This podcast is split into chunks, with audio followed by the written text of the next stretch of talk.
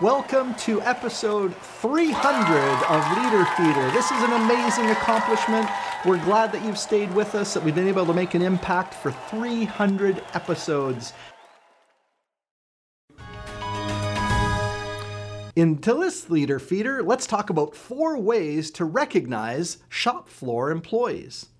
I'm Greg Schinkel, President of Unique Training and Development and Frontline Leadership Systems, and today we've got to look at how to recognize shop floor employees. Now, there's a number of myths about recognition that keep leaders and companies from doing a good job in the area of recognition. Myth number one is that recognition isn't necessary. I mean, we pay people, they should just do their work. We shouldn't need to tell them how amazing that they are.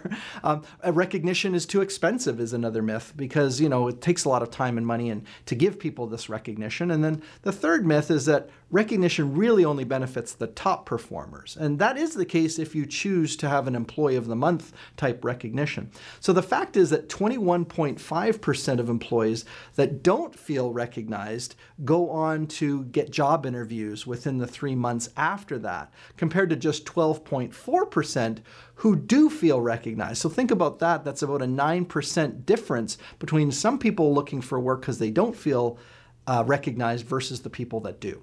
Now, one of our clients decided to go all in on recognition to their to their advantage and to their credit. They wanted to acknowledge and recognize people for lots of different things. They put recognition in place related to performance, obviously, but also to uh, behaviors that would support the team. Um, they did multiple levels. They didn't uh, do it as an employee of the month, which again I've spoken about on other leader feeders. But employee of the month doesn't work because it it makes a winner take all mentality. Either you're the best or you you get nothing.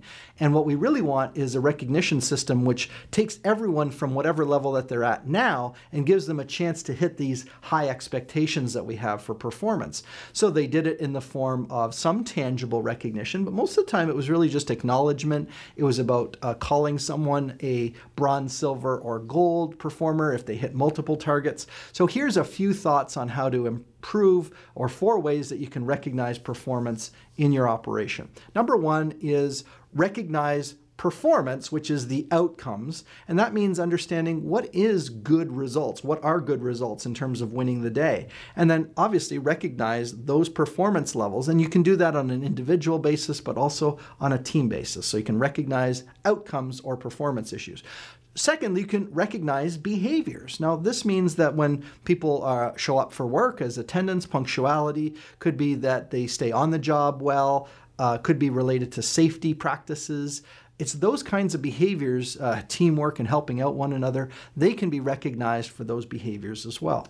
Uh, third tip is recognize everyone who achieves a threshold. So make it so that, not that it's easy to get, I want you to set high targets, but I want you to acknowledge that there's multiple people who hopefully can rise to that challenge and achieve those things. So again, avoid that employee of the month, focus on everyone who can achieve a certain threshold of performance.